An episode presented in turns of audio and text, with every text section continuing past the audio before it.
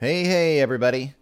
If you're listening to this, you are listening to the first free hour of this episode of The Shift with Doug McKenty. If you like what you're hearing, please consider subscribing to the show in order to access the full feature-length versions of the podcast, as well as have access to the members forum, where we discuss potential topics and interviews and dive deep into the overall concept of The Shift. For only six bucks a month, not only do you get the full-length episodes, but also an opportunity to co-create with me, your host, Doug McKenty, the future of the show. Go to w w w dot the shift now dot com or patreon dot com backslash the shift and sign up today in order to help make the shift possible. Thanks for listening and enjoy the show.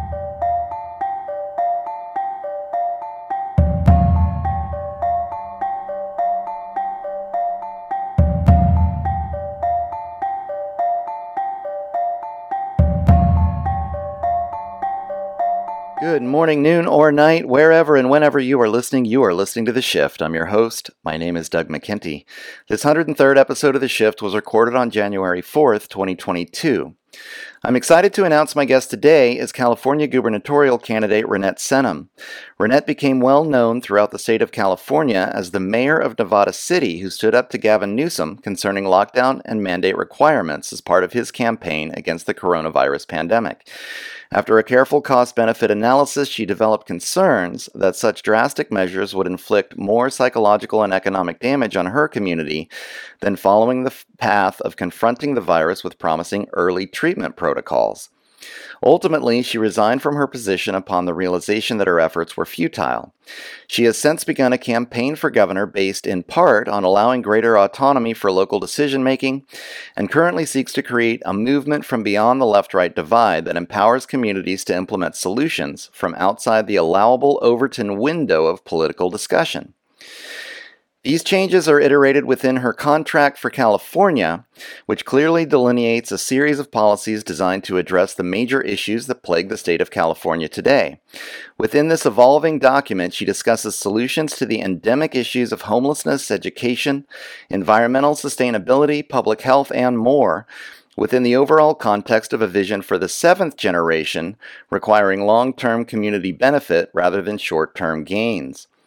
Reinette's history of community advocacy speaks for itself. She is a founding member of the Alliance for a Post-Petroleum Economy, helped organize a local time bank, organized the Nevada City Farmers Market, and advocated for local sustainability and against five G, all on top of her work in local government. To find out more about Reinette's perspectives, check out her podcast, Chew on This, her blog, The Foghorn Express, or go to w w w dot electreinette dot com to read the Contract for California and donate to the campaign. If you like what you're hearing, please like, subscribe, and share this episode with all your social media contacts. We rely on listeners like you for distribution within the current social media climate. To find out more about The Shift, sign up to the newsletter or subscribe for feature-length versions of each episode. Go to w w w dot the shift now dot com. You can also find out more about the podcast by going to Doug McKenty on Facebook, at d mckenty on Twitter, or look up The Shift with Doug McKenty on Rockfin and Odyssey. I'm happy to thank California gubernatorial candidate Reinette Senum for agreeing to this interview, and thank you for helping to make The Shift. Hey, everybody, and welcome to this, the one hundred third episode of The Shift. I'm your host, Doug McKenty. Happy today to be joined by Reinette Senum.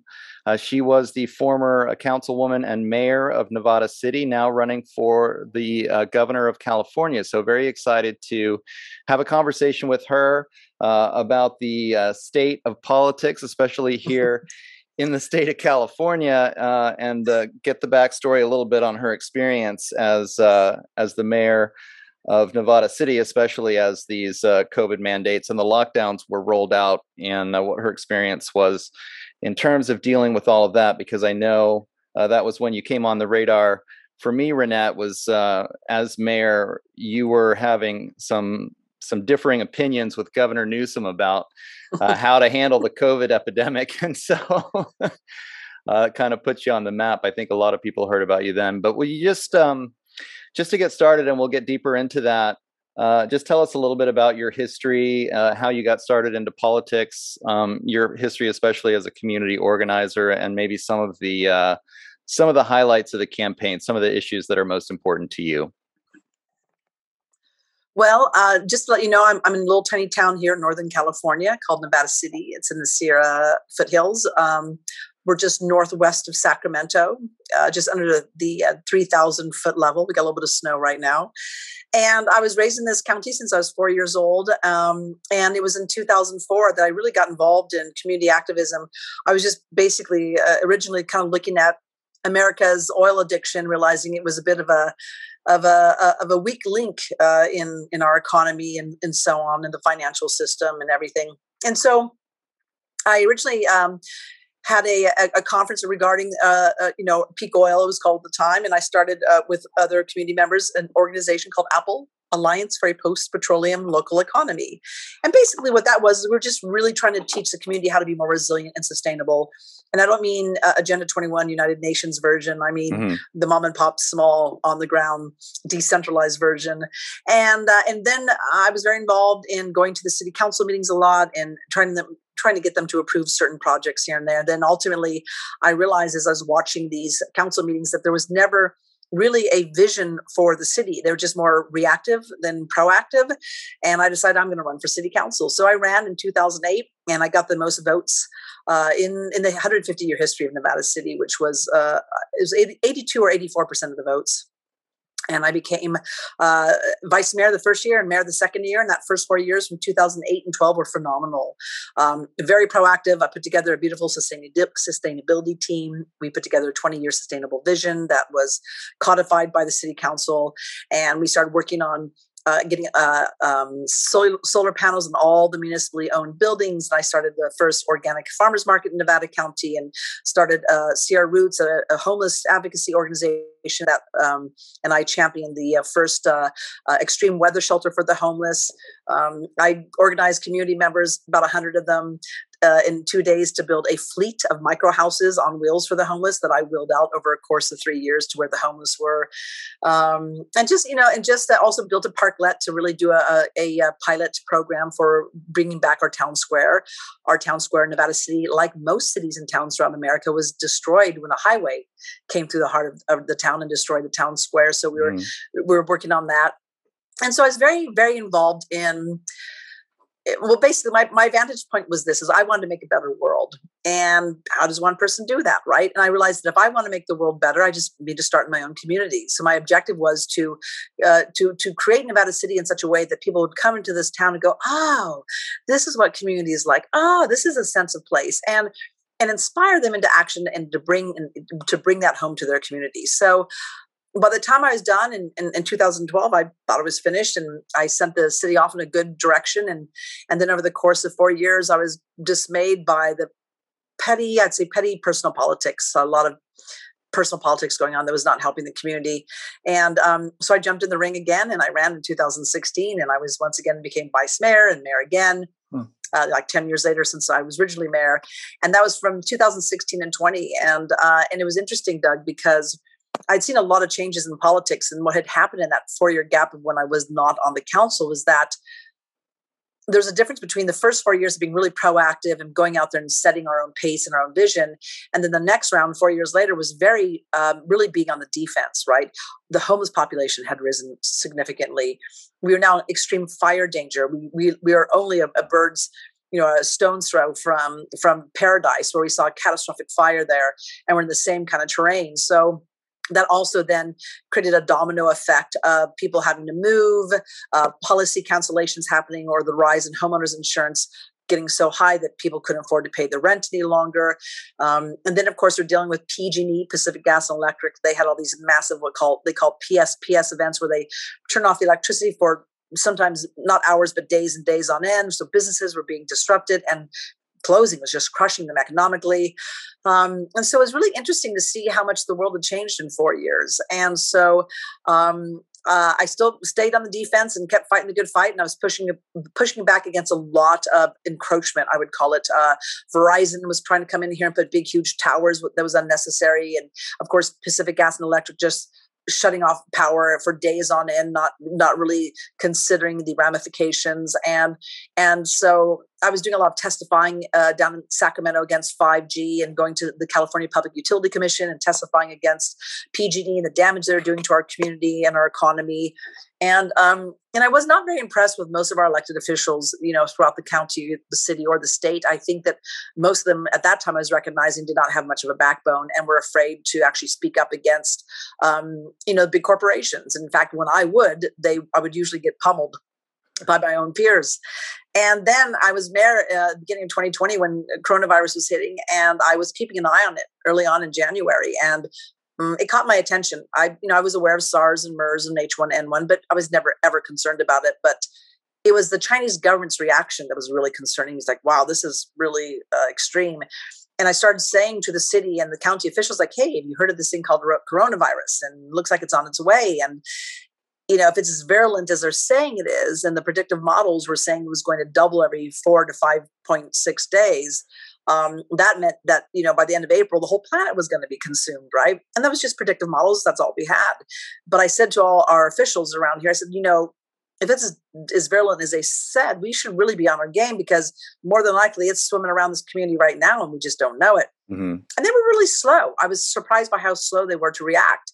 And then finally, um, and by that time, my partner and I were self-quarantining and I bought my N ninety-five masks and and I was not going to a big, uh, a lot of um, public events. So I was still campaigning. I just wasn't doing the public events and um, just trying to, you know, not, to reduce our own personal risk. And then it was in March, actually, that I did declare a state of emergency as mayor. I thought that we needed to be as cautious and as conservative as possible how, until we had more real data, more information, more information. And and then uh, finally, uh, Newsom gave his stay in, stay-at-home orders, which I thought, okay, two weeks, that's actually good. Let's just kind of make sure the hospitals are ready, make sure that we're ready. People have time to you know, uh, recalibrate. And, and then of course, um, all of our, all of our meetings, city council meetings, county meetings went to uh, Zoom calls. And so now I was on regular Friday afternoon Zoom calls with county officials, the health department, city managers, and mayors.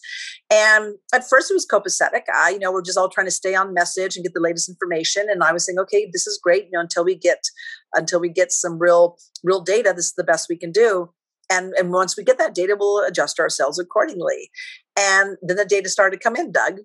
And it was good news. It was actually, I was saying on my Facebook feeds, hey guys, we got good news. We don't need to be so worried. It's not as bad as we thought it was going to be. We, right. we, we, we have this under control.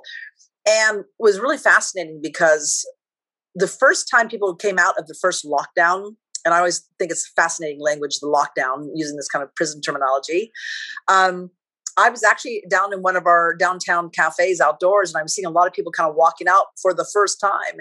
And they were there with their teenage, you know, or their children or their, their, their spouses. And I was looking at their faces and I was really shocked. I was like, they had this look in their face. It reminds me of something. And I couldn't figure out what it was at first.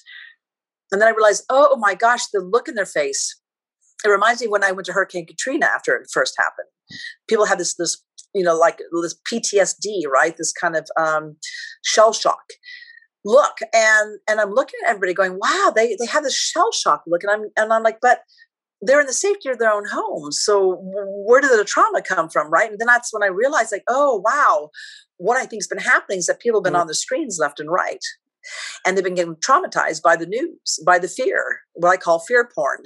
And um, and and I realized that we'd been traumatized, uh, and it was we had pretty much undergone some massive psychological um, operation, whether it's intended or unintended, I don't know, but it was a, a psychological exposure that did not bode well. And so at that point in time, I really became even more concerned because I'm on the Zoom calls with county and city officials. And I began to see that um, they're not pivoting according to the information. So I start asking deeper questions like, hey, so what are we, what are we measuring here? Let's like, what's the goalpost? Cause it keeps changing. And um, what's the metrics? What are we, what are we measuring? And finally, I had somebody by the name of Doctor Roger Hicks, who I considered a, a dear friend over the years. Uh, I've lost complete respect for him, but he said to me, well, Reinette, until we have zero cases. And I said, zero cases? Right. I'm like, is that even possible? And and then another doctor butted in, who I have never heard of before or since. And he, you know, he uh, chimed in, chimed in, and he said, Reinette, Nevada County has very, very low vaccination, uh, no, no, very, very low herd immunity. And until that gets back up, you can just expect more of the same. So I said, well, if and what he was referring to is that Nevada County at that time had the lowest vaccination rate in the state of California, if not the nation. And um, we were very health oriented, you know, farmers markets, eating healthy, alternative, you know, medical practitioners and so on. This is very much a part of our lives. Uh, we we took uh, health seriously, and and we believed in, you know, uh, acquired herd immunity. And so I said, well, if you're talking herd immunity, you must be talking about acquired herd immunity. And if that's the case, we should be getting out. We're in spring.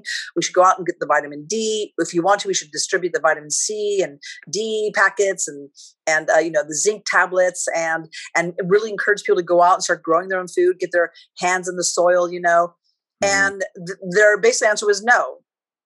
And they wouldn't say exactly what it was, but it was as much what they were not saying as it was what they were saying. And what they were not saying was that basically they wanted everyone to get jabbed and get rid of that that um, that low herd immunity, which is a low jab rate.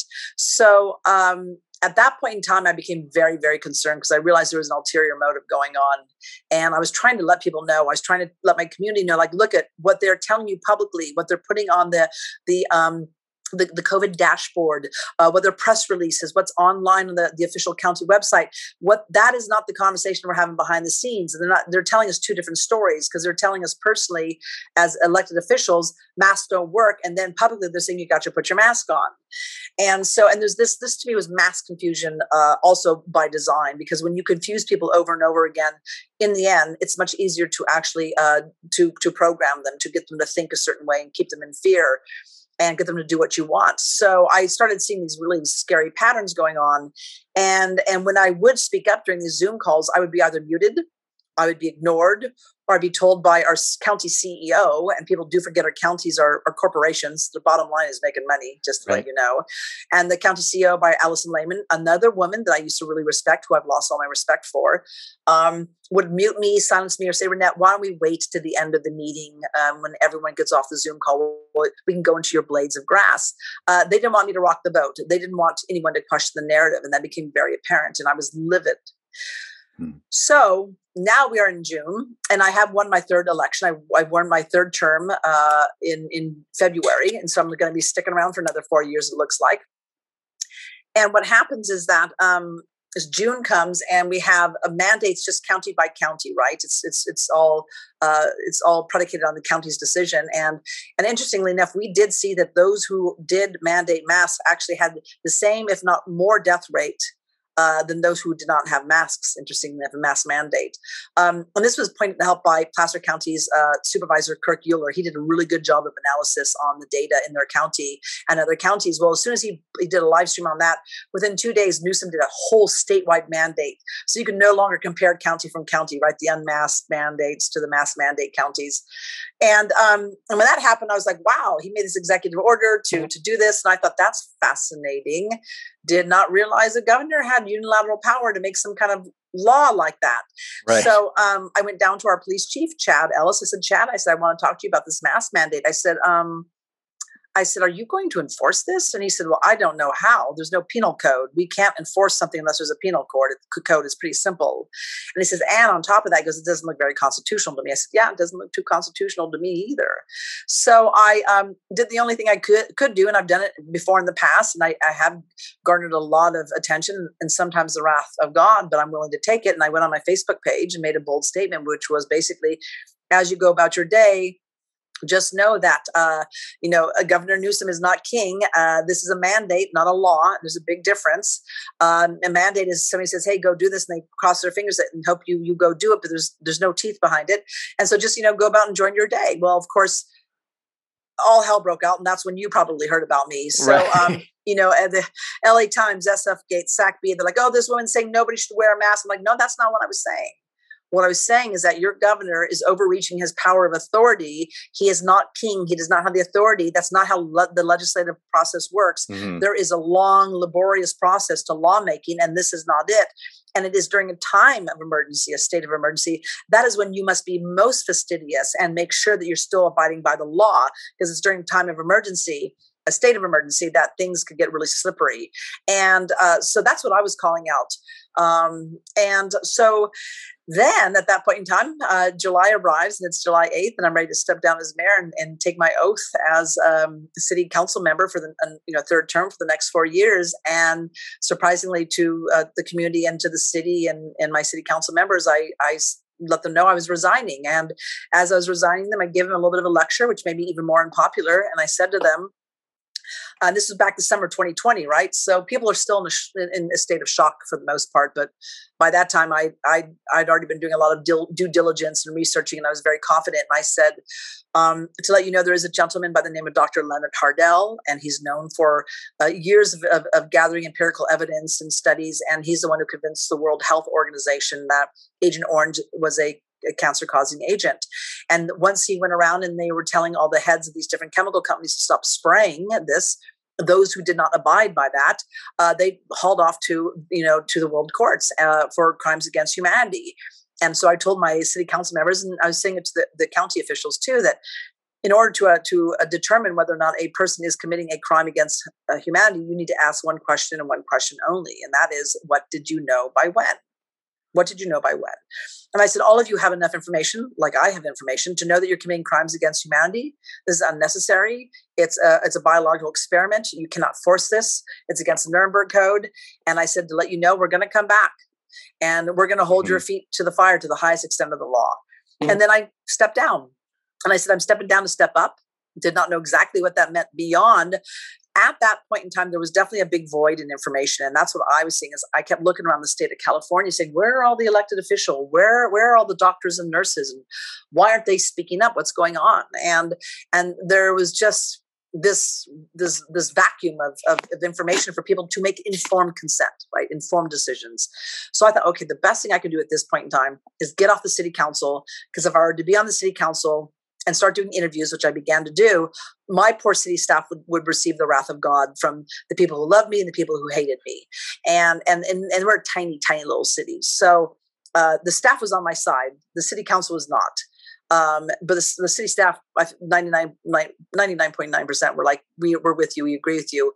But they still had to deal with all of the outrage and the, the emails and the phone calls. And it was just too much for their plate. So I thought, I've got to remove them from the crossfire. So I stepped off.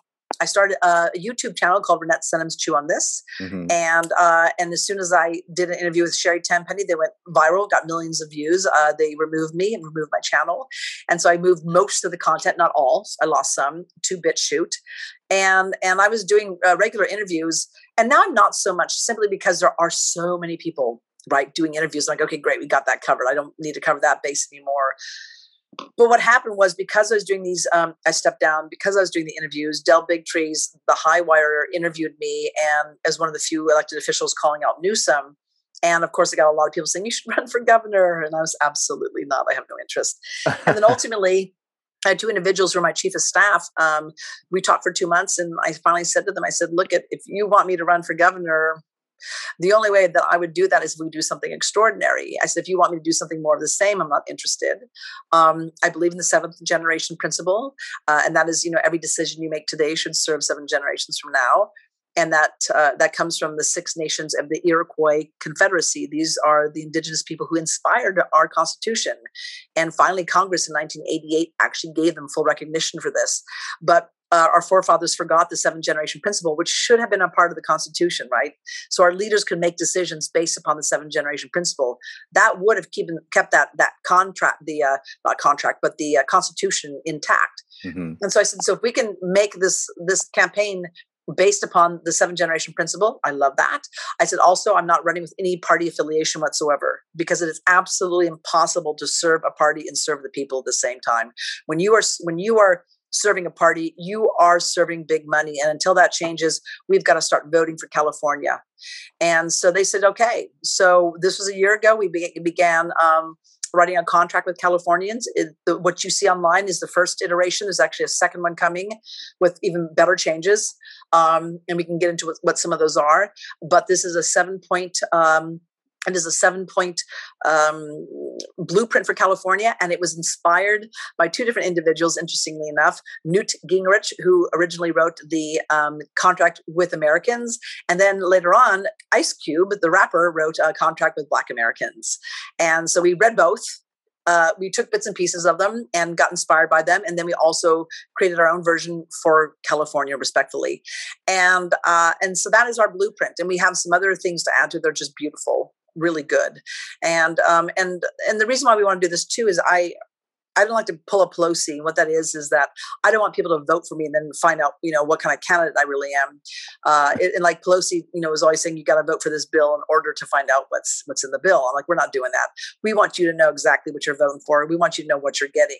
Most candidates, I would say ninety-five percent, don't want to put out a blueprint, don't want to put out anything uh, beyond platitudes, because they don't want the, their constituents to hold their feet to the fire saying, hey, you promised this in detail, and yet you're doing this. Um, and so we also can talk about this later, but we do have a way to to hold our elected officials' feet to the fire and, and, and actually have a measurement for them that we don't have right now. So uh, I am running for California governor. Um, I have had people ask me, well, who do you think your biggest competitor is besides Newsom? Um, and I've said to people, I said, my, I don't feel like I have any, when I really look at what the other candidates have, I don't feel like any of them have what we have. They don't have the spirit of what we have. We have, they don't have the blueprint of what we have. They don't have the vision of what we have.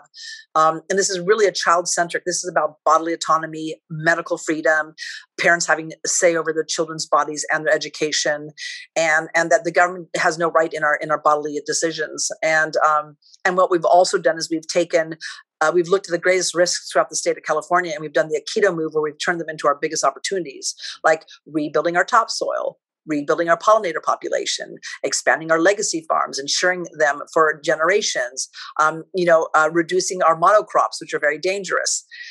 And so we've done that. And, you know, most candidates have not. So when, I, when this person asked, like, who's your biggest challenger in, in, in this campaign, it's only five months away. You know, the, the primary in California, I said, it's not a candidate who's my, my biggest foe. I said, it's censorship. I said, because even our own local radio station that I was a broadcaster for ten years won't even mention that I'm running for governor. Right. They closed down their doors and and changed policies and, and became like a Bolshevik style radio station. So they won't even mention I'm running for governor. I'm like, this is my hometown. You don't, they don't think it's big enough news, and and that as a former broadcaster, they should even mention it. So the biggest challenge we're facing is the um, is the censorship by far, and and that's where I, I reach out to people like you, and I reach out to your listeners and viewers, and saying, look at folks, we need you to be the messenger. Whether you're in California or outside of California, you need to let everyone in California know that I'm running. Have them go to elect reinette dot com. See what we're doing, and um, and also be that messenger, because we have got to um, circumvent the censorship, which is really unhinged. Um, you and I are even facing it, trying to get the Zoom call s- set up today, um, and so that's that's the biggest thing. So we need we need messengers everywhere. People outside of California have to understand we don't want California to fall.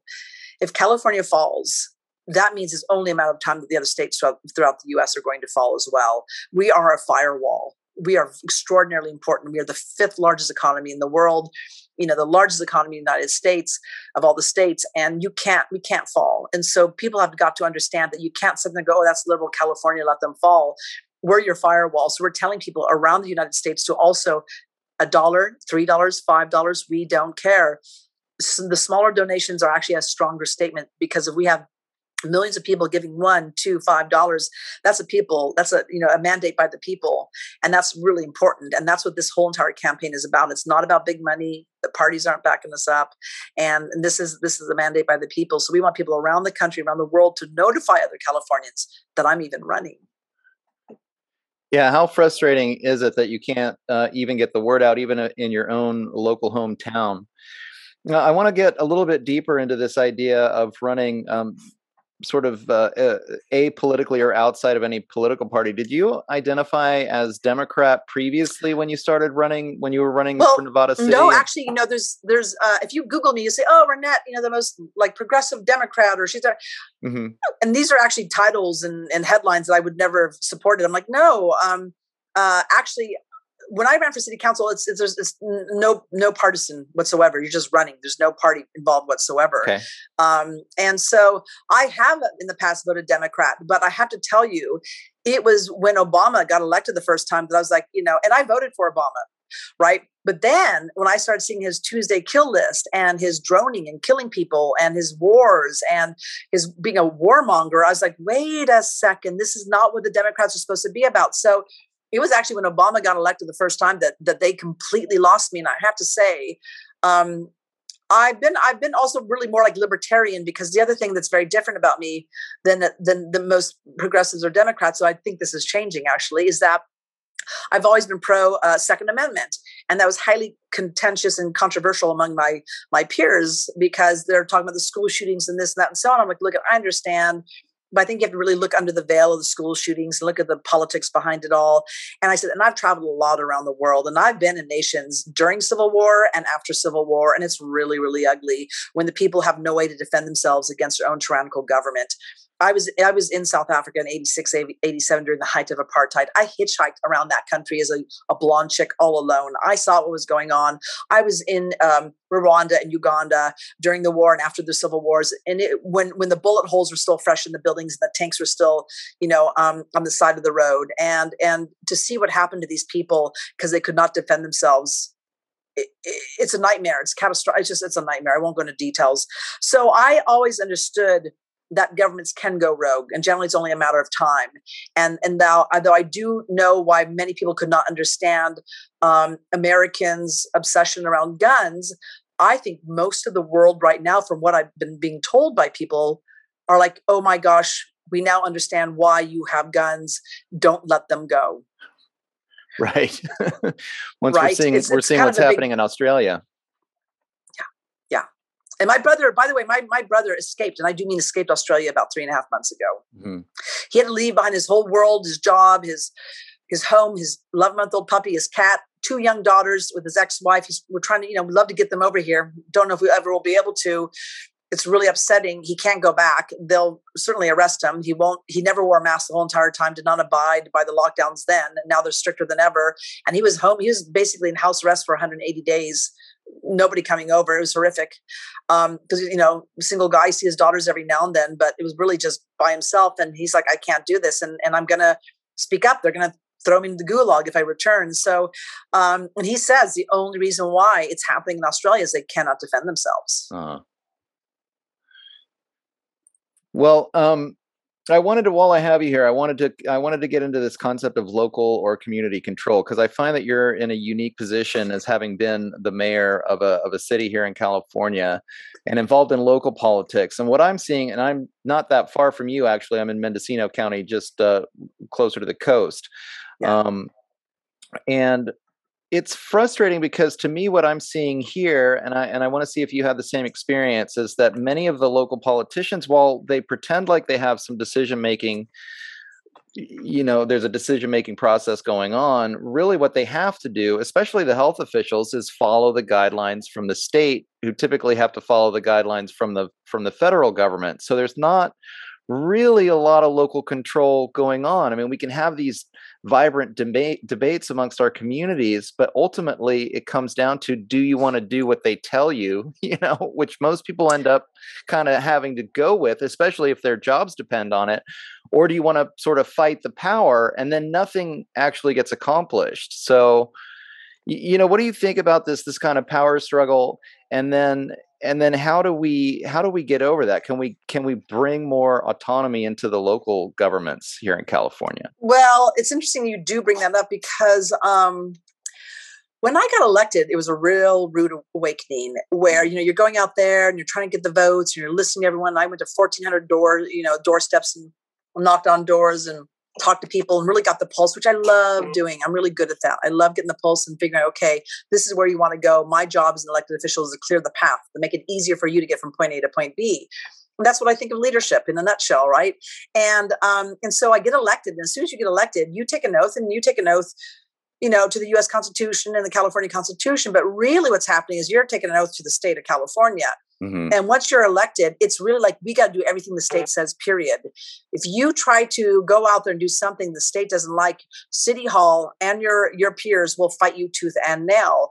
And so it's really just dece- deceitful in that, you know, you're sitting there going and getting your, your, your votes from your constituents. But once you're in there, the city doesn't want you to really listen to the constituents. In fact, I'm really good, and I've always been very good at, at uh, engaging the public. And I mean, through public workshops and and letting them know, you know, certain agenda items are going to be up, and educating them about it so they know the pros and the cons, and getting them to show up and promoting through social media. Like, you want to show up on this. This is really important. And, and alerting people to things they may not have seen otherwise in, in the agenda package. And um, it always made City Hall really angry, because they're like, we don't want their interference. We don't want their opinion. All you're doing, Reinette, is you're slowing down our job and making it more difficult. And I'm like, but we're the state. We're, you know, I mean, we're the city. We're elected officials. It's our job to actually represent them. And and the, the city staff, city managers, and actually even um, the city uh, you know council members hated that I could do that. And they were always mystified how I could pack the chambers. I mean, I, when I would call upon the, the community, they would show up. It'd be standing room only. Uh-huh. And it got so bad that they started calling them, the, oh, it's the cult of Reinette. Oh, it's the church of Reinette. And I would say, no, actually what it is, is that the community knows I listen to them, and they see the work they do, that I'm doing. I'm a hands-on person. I'm in the trenches. I make things happen. And and the, and when I call upon them saying, hey, now I need you, I need your backup, please come to the chambers at the city council meeting or workshop, they would show up in droves, because because I, I was calling upon them, and I would only call upon the public when I really needed them. And it mystified all the city council members. But I'm like, look, and if you guys would actually listen to, to your constituents and do what they they said, when you would call upon them, they would actually show up too, but they don't, because you're not doing anything for them. And so it's it's a big it's a big joke on on citizens. And when once your elected officials get your candidates get elected, they instantaneously begin to um, stop serving the constituents and start serving the state or the federals or feds or whatever.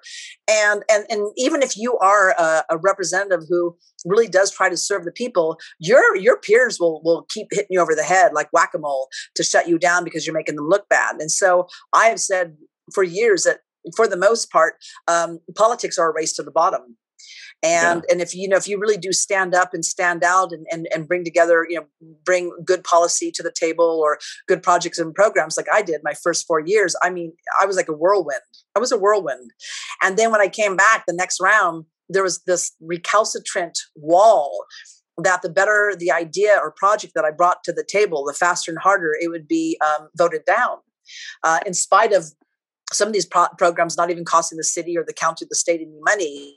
The great programs dealing with, you know, cleaning out a watershed and reducing our fire danger and reducing our recidivism rate in our jail and and and teaching people who are homeless, you know, giving them housing while training them around, let's say, watershed and forest management.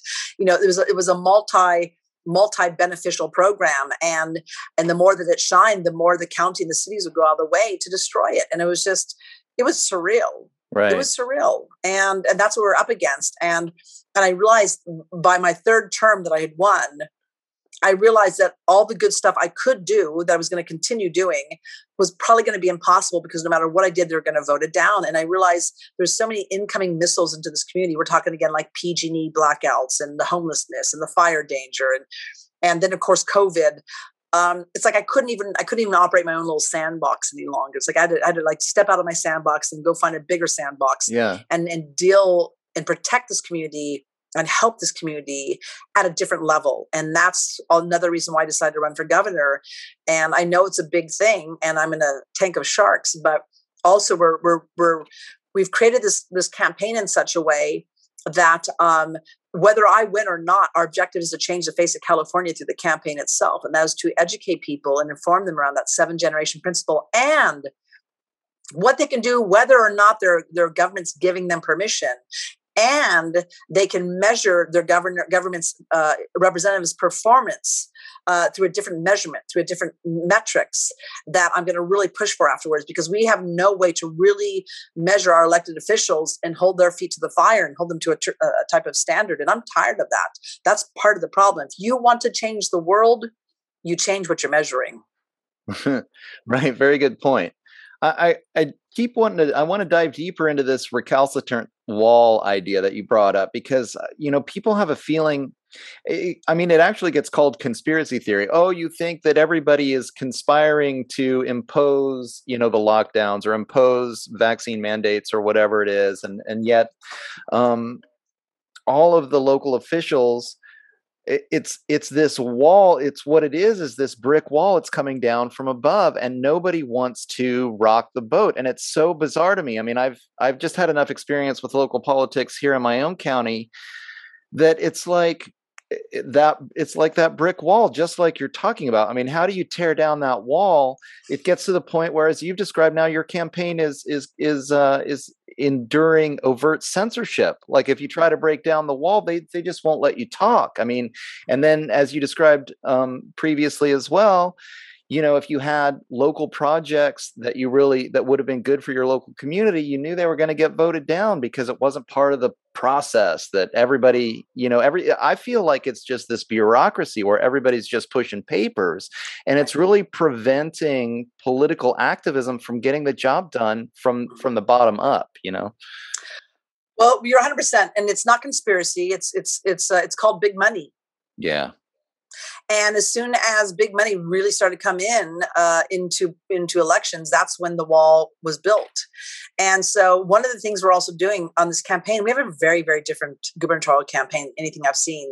So one of the things that we're doing also is we're challenging people, saying, look at, if you, because we are in such a deep hole, right? We are we are on the precipice. We're going over. No, I don't need to, need to explain this to anybody. But um, if we think that one person, a governor, is going to fix everything, that's delusional. Now, a, a governor can stop stupid bills on their desk. They can veto it. They can make sure make sure the bills passing are actually constitutional. He can uh, he or she is a governor, which is amazing. California's never had a female governor, as a matter of fact, for being so cool and progressive. Um, but, you know, a governor can also uh, make sure that there's certain policies put into place, right? They can make sure that those appointees, like, let's say, for, for instance, the California Public Utility Commission would support more decentralization of the energy grid. Like right now, we have people out of power for two weeks, three weeks easily. Why? Because we have this gigantic monopoly that's been taking all the money, and instead of investing it into infrastructure, they're, they're, they're giving it to shareholders on Wall Street. And so we're suffering the consequences of this. So that's one thing that gov- these are some of the things the governor can do. But the truth of the matter is, we're challenging people, saying, look at, what we need to do is that we need to actually have people run at every single level. I don't care the party affiliation. It's got to be the school board level, the city, the county, the state, federal, so on, and run with the seventh generation principle as the platform, as the foundation of your your your your campaign, and and then that way, people can also hold your feet to the fire, saying, really, is that decision, is that best for, for the seventh generation? Explain to me how, how you made that decision, right? It's a standard. We're creating another standard. And there's another one I want to talk to, uh, talk about shortly. But so, so we have to, we have to, we have to swamp the system. We have to, we have to create a tidal wave. And then that way too, because even though the elections can be rigged or not, the objective is to get people really engaged, start thinking about the seventh generation principle, run at every single level, swamp the system. They can't control that many elections. So you're going to start changing the culture and the zeitgeist of California. And then the other important component too is, like, look, we know everybody doesn't want to run for an elected position or an appointed position, and we don't have that many positions anyway. But can you, as an individual, whether you're a police officer, a teacher, a, you know, a, a nurse, a, a garbage man, you know, um, you know, a dog catcher, can you start leading and thinking and making decisions based upon that seven generation principle? And so I've had people ask, you know, well, what does that, what do you mean? And what does that look like? I'm like, well, I'll, I'll give you some examples. I said, if you're a farmer and you have your crop and some weeds in a road and you want to get rid of the weeds, do you spray with Roundup or do you spray with white vinegar? Which better serves the seventh generation? Um, another example, let's say you have some some food you want to take to go. Do you put it into a one-time plastic throwaway container, or do you put it into a stainless steel or a glass container? Which better serves the seventh generation? Now, I know people have said, well, that seems really insignificant. I'm like, nah, this is the point you're missing. Your leaders have led you to believe that your your future, your destiny, the trajectory of our world is predicated upon their decision-making, their policies, and our legislation. What they don't want you to know is that we are much more powerful than, than, than they let us believe, or we let ourselves believe. The average person has twelve to sixty, more like sixty thousand thoughts a day. And many of those thoughts are connected to actions. And I know personally from my own adventures and what I've done in the past that getting from point A to a big leap of point B is not one gigantic decision. It's a series of tiny, tiny, tiny decisions that gets you to wherever you go. So if we can change the trajectory where we're going this way, but we start making decisions about that seventh generation, well, guess what? Over time, over time, we're going to be way over here in the future rather than over here. Mm-hmm. And we're going to be guaranteeing that, the, you know, seven generations from now, our children's children's children actually have a beautiful, bountiful future. And I ha- actually hope better than what we are experiencing right now, because it's not that great. Um, so that's what we can do through our tiny little decisions throughout the day. And this is the other thing I talk about. One of the reasons why we, like, I'm I, I'm an environmentalist. Um, now, do I believe in the um, the carbon programs and and and and and, and all? No, I don't. I believe in grassroots, on the ground activism, making sure we have clean soil, clean water, clean air. Uh, I do not believe in in um, a centralized global environmental movement um, like the United Nations is trying to push down our throat. I'm totally a- against that. And the Green New Deal is nothing green about it. It is a boondoggle if I've ever seen one. So please, any environmentalists out there, you want to give me a call. I'll tell you point by point why it's a big boondoggle and will not serve us whatsoever in the end. But um, so I'm a big environmentalist, but I've always been saying for a long time, like, look at you guys. If we as a culture could just always try to make decisions that serves the seventh generation, what that does is that removes the need for environmental regulation that is uh, that is over over overbearing, that is beyond the reach of what government should be doing, that is punitive, that is costly, that does not really in the end serve the environment. It seems to serve somebody's deep pockets over and over, over again. Mm-hmm. But if we can hold a standard as society where we actually care for the environment in such a way to ensure its existence from seven, gen- seven generations from now, what it does is it removes the need for governmental red tape in the first place, which is just killing us in so many ways. And it's not serving the environment. We've been backsliding the whole entire time. We have more regulations now than ever, and yet we're backsliding. If you are listening to this, you are listening to the first free hour of The Shift with Doug McKenty. For access to the full feature-length versions of the podcast, go to w w w dot the shift now dot com and subscribe for the audio version for just six dollars a month. Access the full-length episodes in video form through rockfin dot com by subscribing at the Shift with Doug McKenty landing page. For nine ninety-nine a month, you gain access not only to The Shift, but also all other premium content material hosted on the platform. Find out more at w w w dot the shift now dot com backslash store.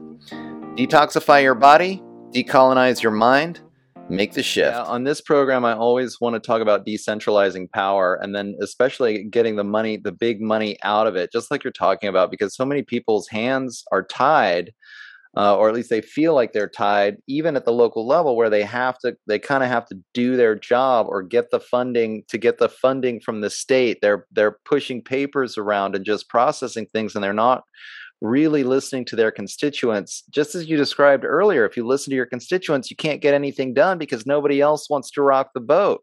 Mm-hmm. Mm-hmm. Why don't we, you know, maybe we have another ten or fifteen minutes left, and just to kind of wrap it up with how, as governor, you would really address this issue, like getting that big money f- finance out of politics. I, I know you have the, the rank choice voting as part of your platform, and, and well, ways to decentralize power into, into local right. communities.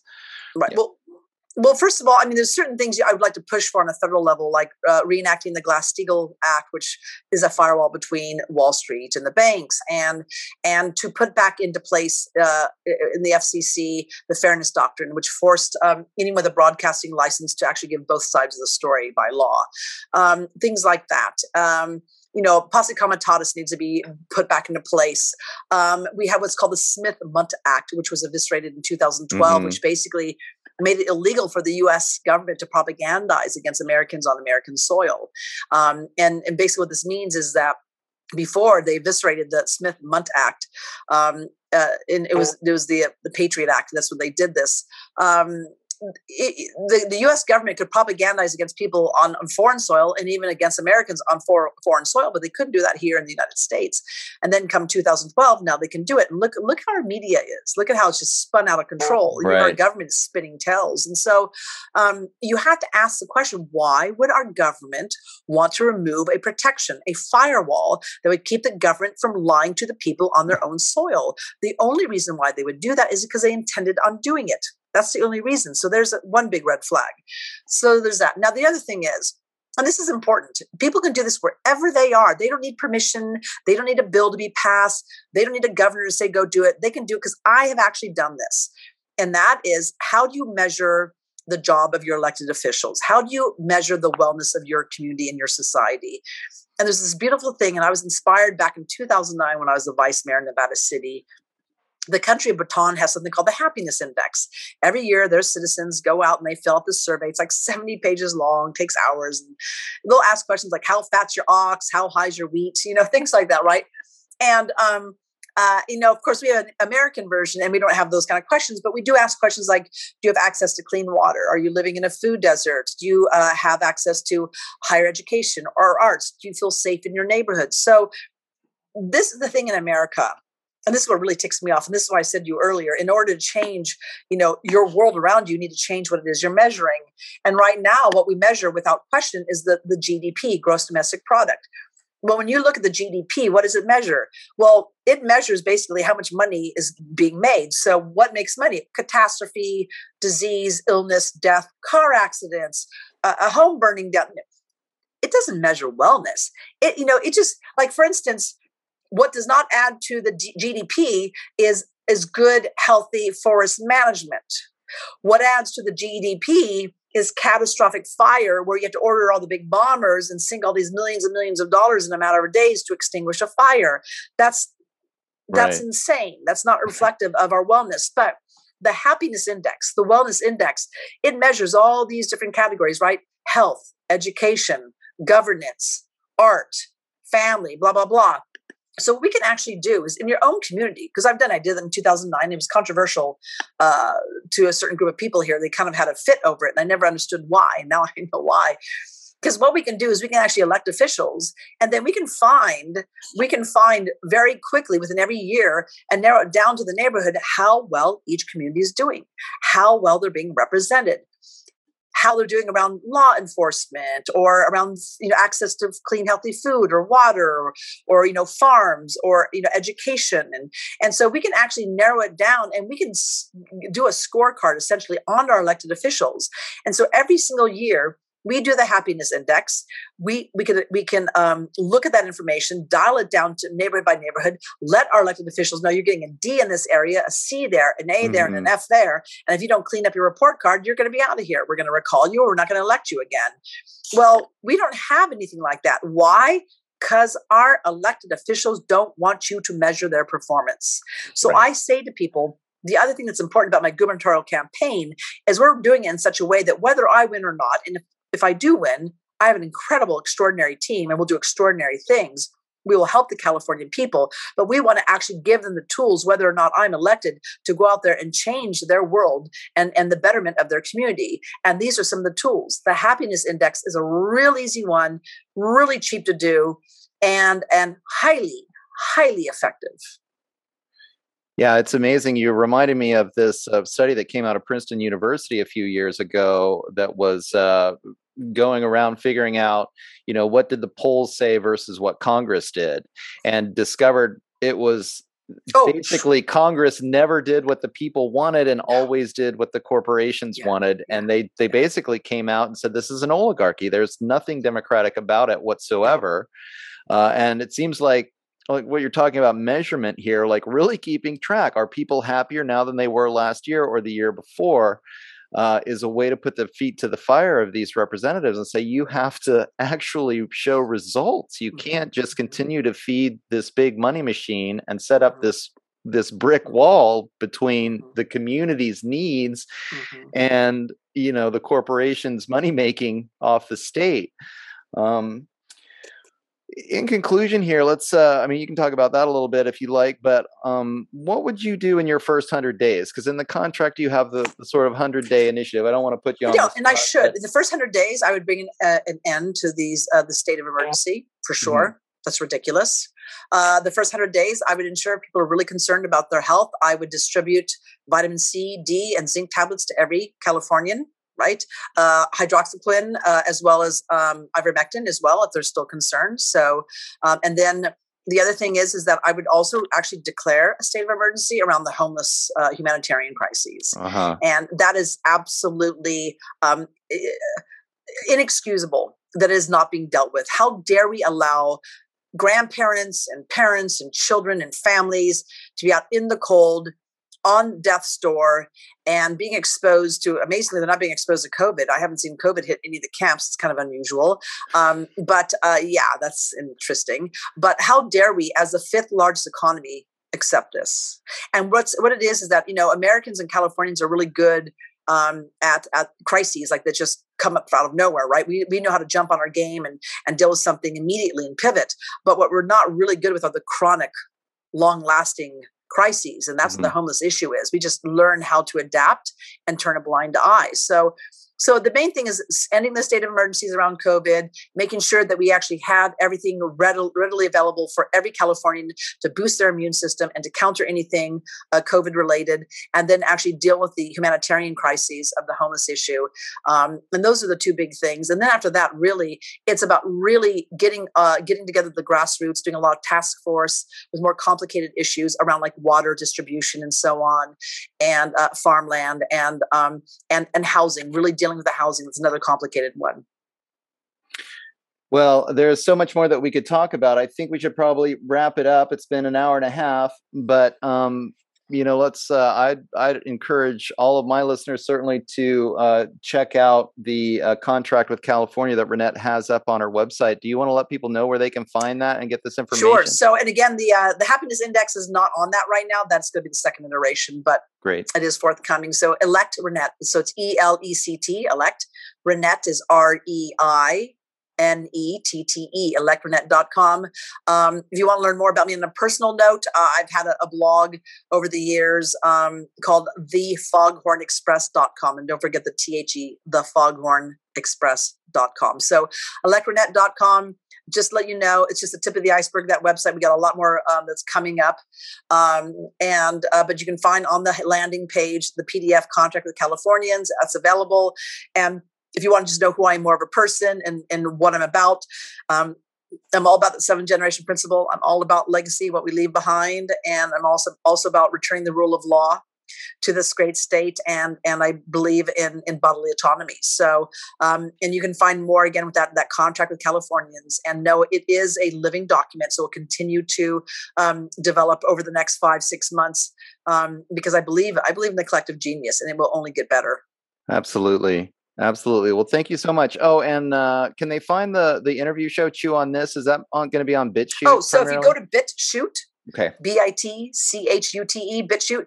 You have to put my name in. Reinette Senum's Chew on This. Yeah. And if you go on to BitChute's uh, and Reinette Senum's Chew on This, um, you will see over the last year and a half, all the interviews I've done. And I've had some really fabulous interviews.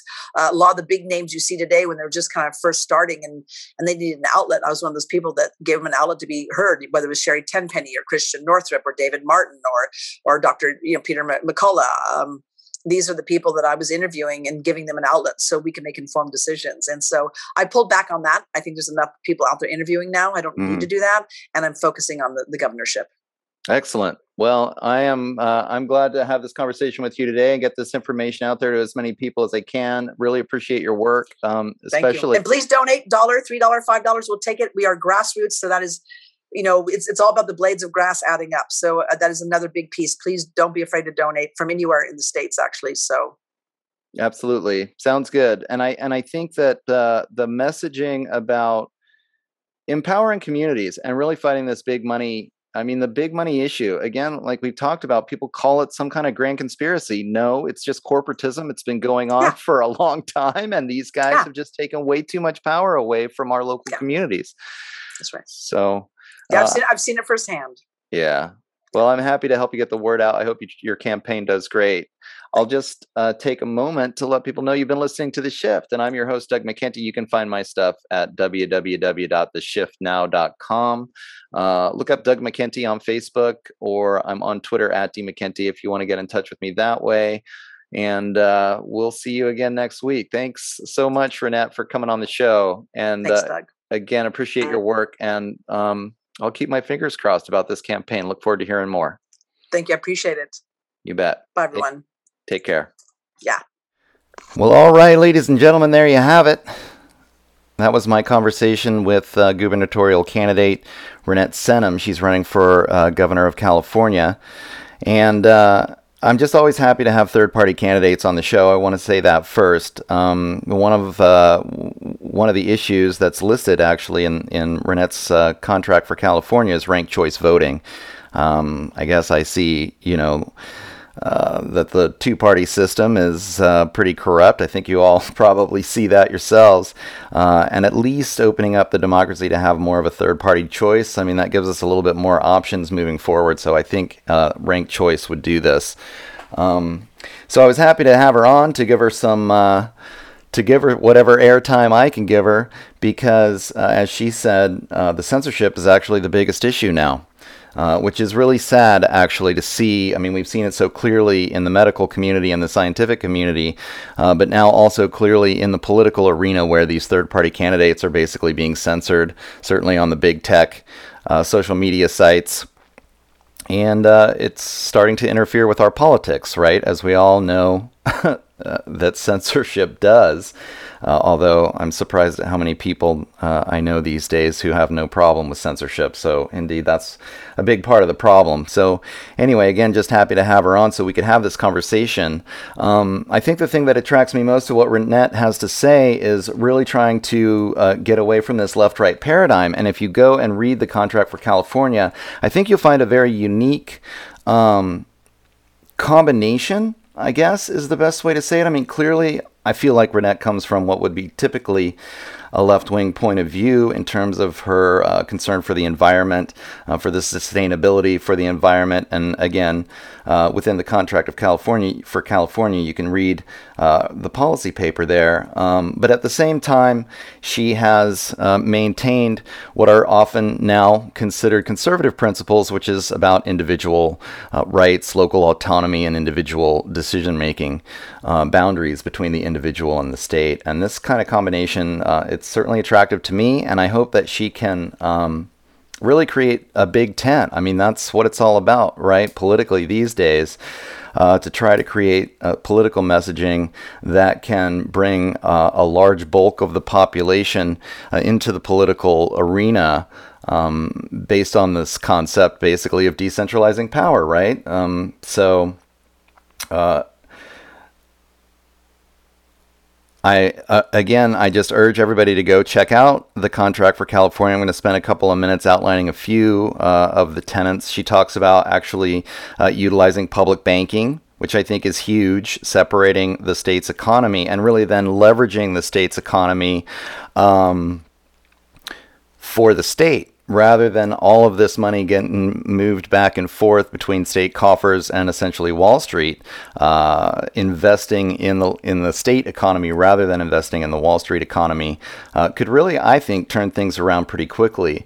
Um, and she talks a lot about different methodologies uh, for decentralization of power and empowering local communities to really be involved uh, in making the changes that they need for their specific issues. Um, I appreciate that as well. Um, she spends a lot of time talking about the sustainability issues, uh, how to cultivate healthy soil for carbon sequestration, um, and how to really uh, revive the state's economy. And a lot of her environmental policies are the same way. Uh, especially in terms of the fire issue, which we here in Northern California, although it's been in Southern California as well, uh, have to deal with. So she goes in, into forest management, um, encouraging uh, the pollinators to come back, the bee issue, which is actually a bigger issue than most people realize, uh, and she gets into uh, education and healthcare. So uh, I hope you all think about checking out Uh, her policies and her politics. And again, the Contract for California is an evolving document, so uh, it's going to be consistently updated with uh, as Reinette goes around the state and, and engages in dialogue with other local communities, and uh, everybody participates in brainstorming solutions for the future. Um, so we'll be looking forward to, to keeping touch with her as she goes on throughout the campaign. And I'll just let you know once again to go to w w w dot elect reinette dot com, where you can find the Contract for California. And if you really like what you're hearing, please think about donating to the campaign. All right, uh, and I'll just let everybody know you've been listening to The Shift. I'm your host, Doug McKenty. You can find all of my stuff at w w w dot the shift now dot com. Sign up for the newsletter. Subscribe for the full-length features of the episodes. Uh, I'm uh, on Facebook, Doug McKenty. Uh, you can look up The Shift with Doug McKenty there as well. It's a little harder to find for some reason. Uh, and uh, though I'm on YouTube, I'm put... I, I'm putting all of my stuff on Odyssey and Rockfin um, these days, because some, some of my stuff just won't fly on YouTube anymore. And then... Um